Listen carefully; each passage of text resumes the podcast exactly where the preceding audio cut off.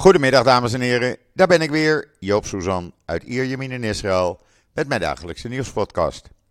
Eerst maar even het weer, want daar ben ik zo mee klaar. 34 graden, blauwe lucht, af en toe een wolkje, een zwak briesje en daar moeten we het mee doen. Normaal weer voor de tijd van het jaar en het zal alleen nog maar warmer worden. Ja, en dan gisteren. Ik was overweldigd. Ik, uh, ja, ik, ik hou het, probeer het altijd uh, geheim te houden wanneer ik jarig ben. En, maar er zijn altijd mensen die het weten. En ja, social media, Twitter, Facebook. Honderden felicitaties. Het overweldigt. Het was echt overweldigend. ik vind het fantastisch. Nogmaals, iedereen enorm bedankt daarvoor. Ik stel het zeer op prijs. Maar de grootste verrassing was eigenlijk wel wat uh, de kinderen hadden gedaan van mijn uh, overleden meisje. Alle kinderen, kleinkinderen, uh, ze zeiden: Joop, je moet om half elf komen. Daar en daar, het grootste park van Kwarsaba. Een van de mooiste parken trouwens in Israël. En ik daar naartoe met mijn hondje. En daar waren ze allemaal. En ik was koud aangekomen. En wie komt er aanrijden?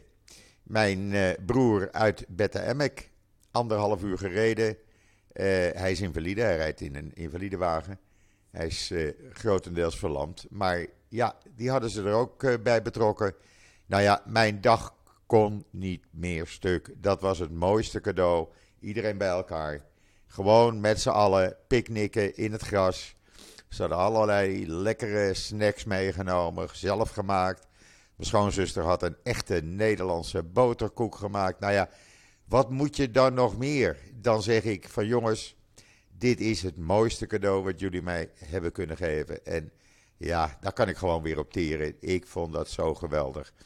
We zijn drie uur daar geweest, hebben het echt geweldig gehad. En ondertussen bleven die uh, gelukwensen maar toestromen. Nou ja, ik had een dag, mijn verjaardag kon niet meer stuk. Maar goed, we gaan over naar de realiteit, want uh, dat gaat gewoon door natuurlijk. Eerst maar eens even COVID, want ja, het gaat nog steeds niet goed. Het enige wat goed gaat is dat het R-cijfer langzaam daalt. Dat staat nu op 1,07, gaat richting 1 dus. Dat is goed. Zolang het onder de 1 staat, minder besmettingen. Maar gisteren uh, 42,46% van de mensen die getest werden, officieel getest werden, die bleken besmet te zijn met COVID-19.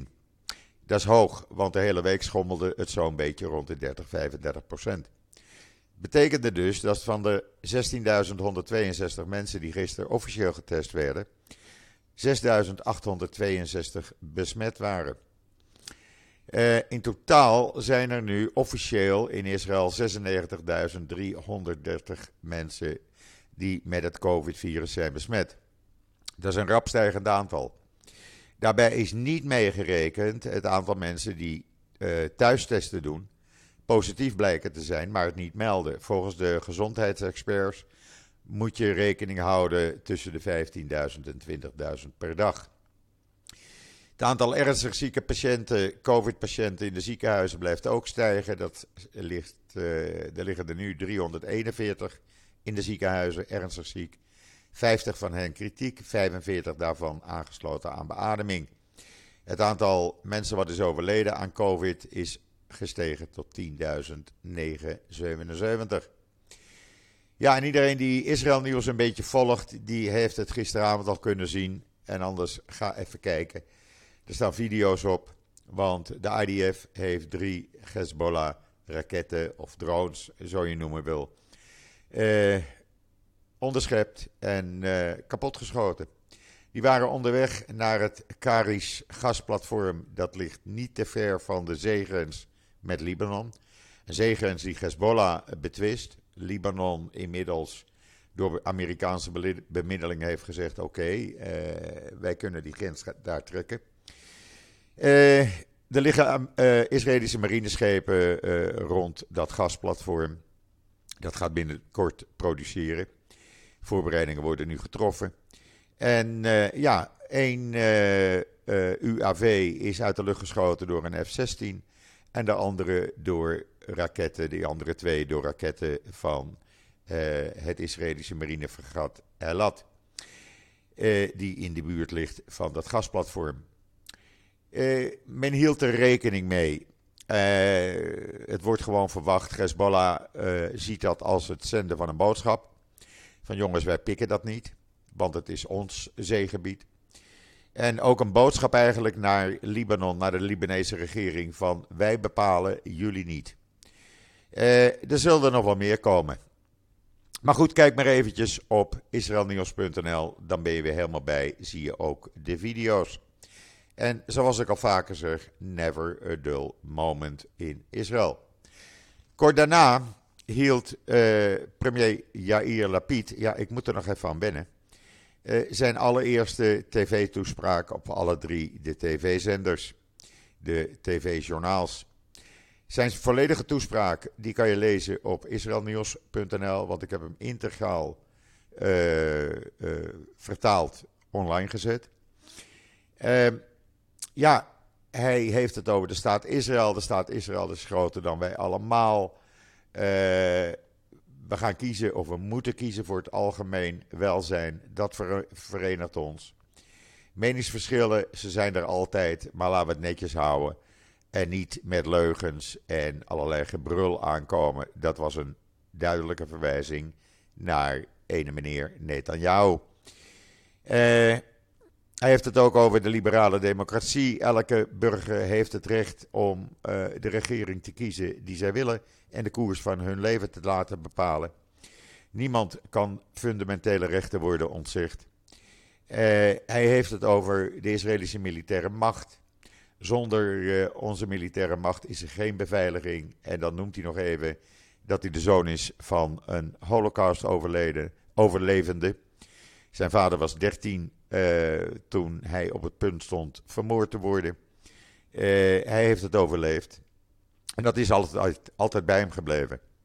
Hij vertelt over het ghetto van Budapest. Uh, met zijn grootmoeder, zijn vader, zijn, zijn grootouders. Een heel mooi verhaal. Ik ga het niet verklappen, dat moet je maar zelf even lezen. En hij gelooft dat Israël een Joodse staat is met een Joods karakter, een Joodse identiteit. Maar, de vrede, maar hij uh, leest ook uit het boek uh, Le, Leviticus. Maar de vreemdeling die bij u woont, zal voor u zijn als iemand die onder u geboren is. En u zult hem liefhebben als uzelf. Hele mooie uitspraak. Dan heeft hij nog even over de Abraham-akkoorden. Hij heeft het over de gevangenen en de twee stoffelijke overschotten die Hezbollah nog steeds heeft sinds 2014.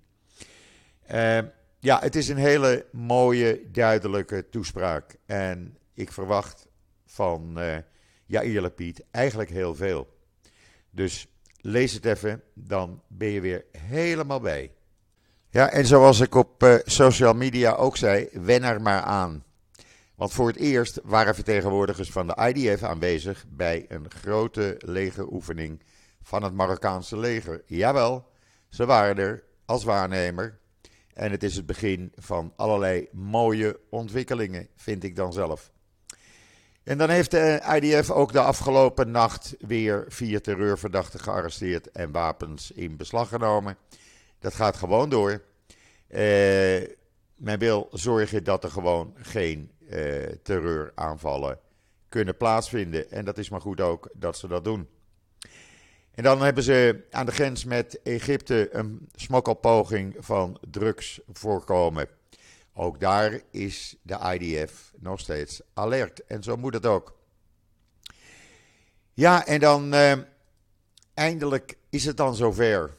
Vandaag hebben de Palestijnen de kogel die die uh, journalisten zou hebben gedood overhandigd aan Amerikanen. De druk van Amerika werd groter en groter en ze dreigden zelfs met: oké, als jullie die kogel niet overhandigen, dan uh, komt meneer Biden, jullie alle bekend, niet op bezoek bij jullie. Ja, nou, dat, kan, uh, dat kunnen ze natuurlijk niet hebben. Dus ze hebben uiteindelijk die kogel aan Amerikaanse vertegenwoordigers overhandigd.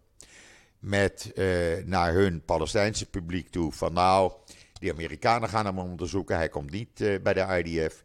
Nou, hij is al bij de IDF. En de IDF heeft nu de mogelijkheid om te bepalen of de kogel uit een IDF-geweer van een Israëlische soldaat kwam. Of dat de kogel door een Palestijn met een gestolen IDF-geweer uh, werd afgeschoten. We zullen het spoedig weten. Ja, en dan ben ik een beetje kwaad, een beetje boelkwaad op onze EU-bazen. Want de EU-bazen hebben in al hun wijsheid besloten de financiering voor de terreurgroep Al-Haq, ja, het is een terreurgroep, eh, te hervatten. Ze gaan daar weer tientallen miljoenen euro's van jullie belastinggeld naartoe brengen. Ze gaan ze volledig financieren. Ze hadden het een tijdje bevroren nadat Israël met bewijzen kwam van uh, die club. Dat zijn uh, terroristen, die helpen terreurgroepen, die helpen andere terroristen.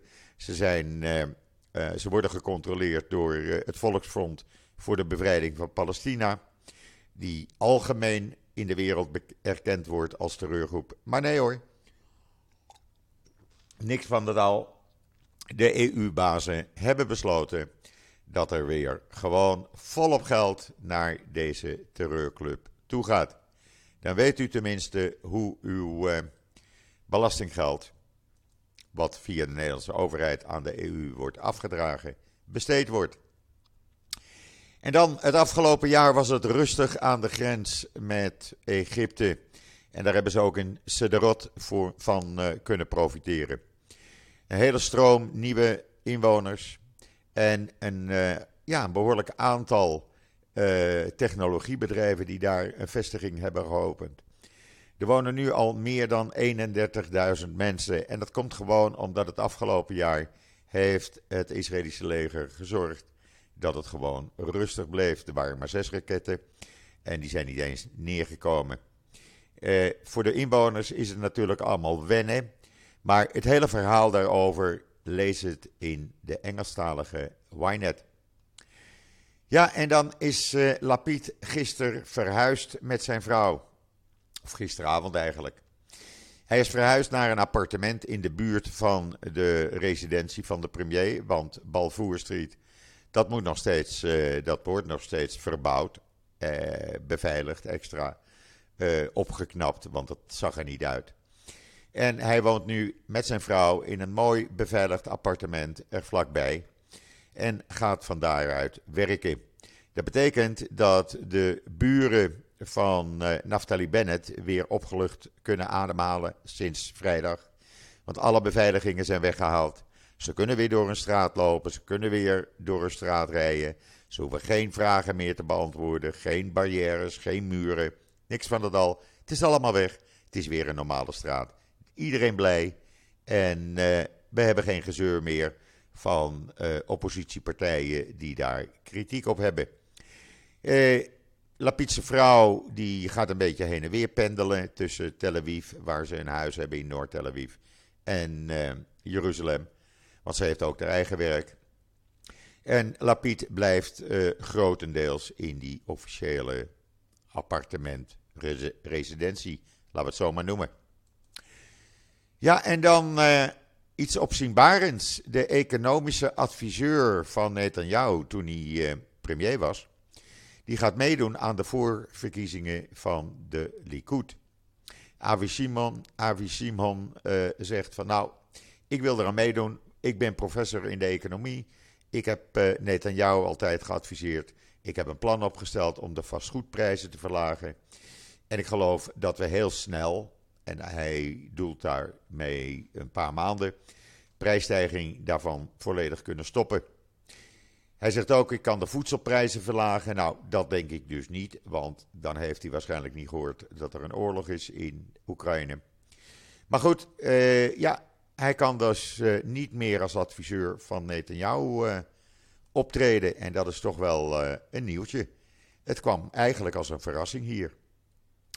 En dan in Canada heeft een door de overheid gefinancierde Canadese moslimorganisatie een anti-homo-bijeenkomst gehouden. Waar sprekers uh, het woord voerden die vol lof zijn voor terreur, met name terreur tegen Israël. En dat wordt dan allemaal betaald door de Canadese overheid. Hoe gek kan je het hebben? Uh, je kan het lezen in de Jeruzalem Post vandaag en ik vind het opzienbarend.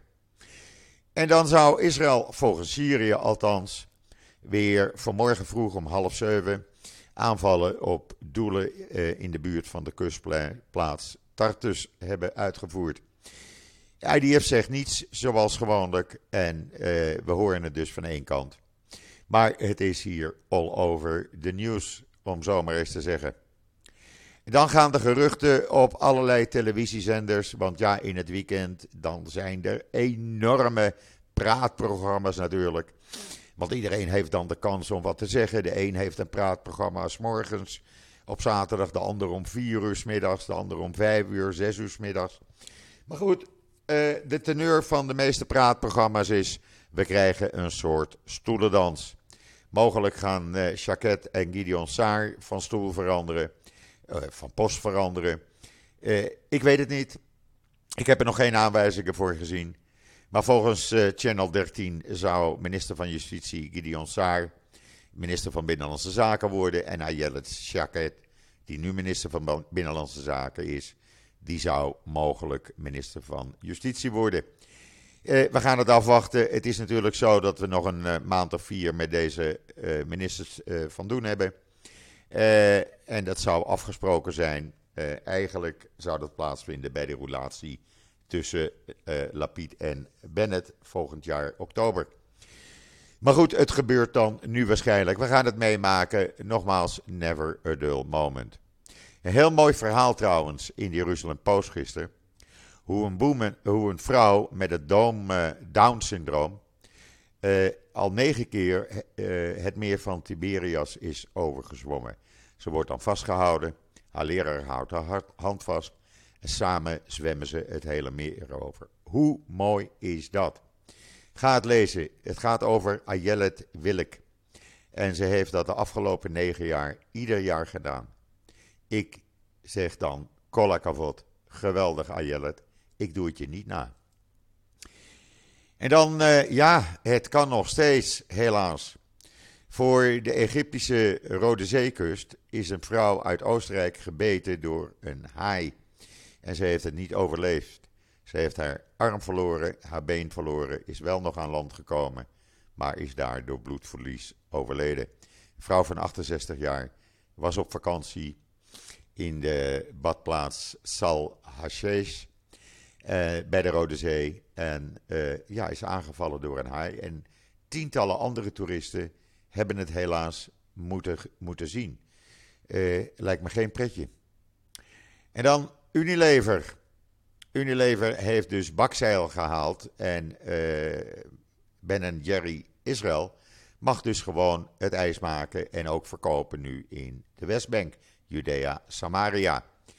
En een van de belangrijke investors, investeerders van Unilever, meneer Michael Asner, die zegt: laat het een les zijn voor alle multinationals dat je geen boycott van Israël moet doen. Want de schade die je oploopt is vele malen groter dan de winst die je behaalt bij die boycott. Dit kan je lezen trouwens in uh, Times of Israel. En ik vind, uh, ja, hij heeft wel gelijk. Ja, en dan vrijdagavond hebben we natuurlijk allemaal op het puntje van onze stoel gezeten. Want Israël onder 19 speelde de finale van uh, het UEFA-kampioenschap tegen Engeland onder 19. En met de rust stond Israël gewoon met 1-0 voor. Ja, we konden het niet geloven, mensen. Maar toch, Israël stond met 1-0 voor. En ja, uiteindelijk hebben ze verloren met 3-1. Jammer. Maar uh, er wordt hier ook gezegd, een heleboel van deze jonge spelers. Onder andere eentje die door Ajax is afgewezen, notabene. Ajax vond hem niet goed genoeg. Maar uh, ja, ze hebben het toch maar gedaan. En uh, als je dan met 3-1 van Engeland verliest, als Israël zijnde, dan zeg ik nou, jullie hebben het fantastisch gedaan. premier Lapid heeft ze ook meteen gebeld en allerlei andere politici heeft, hebben ze gebeld. Want die jongens zijn gewoon goed.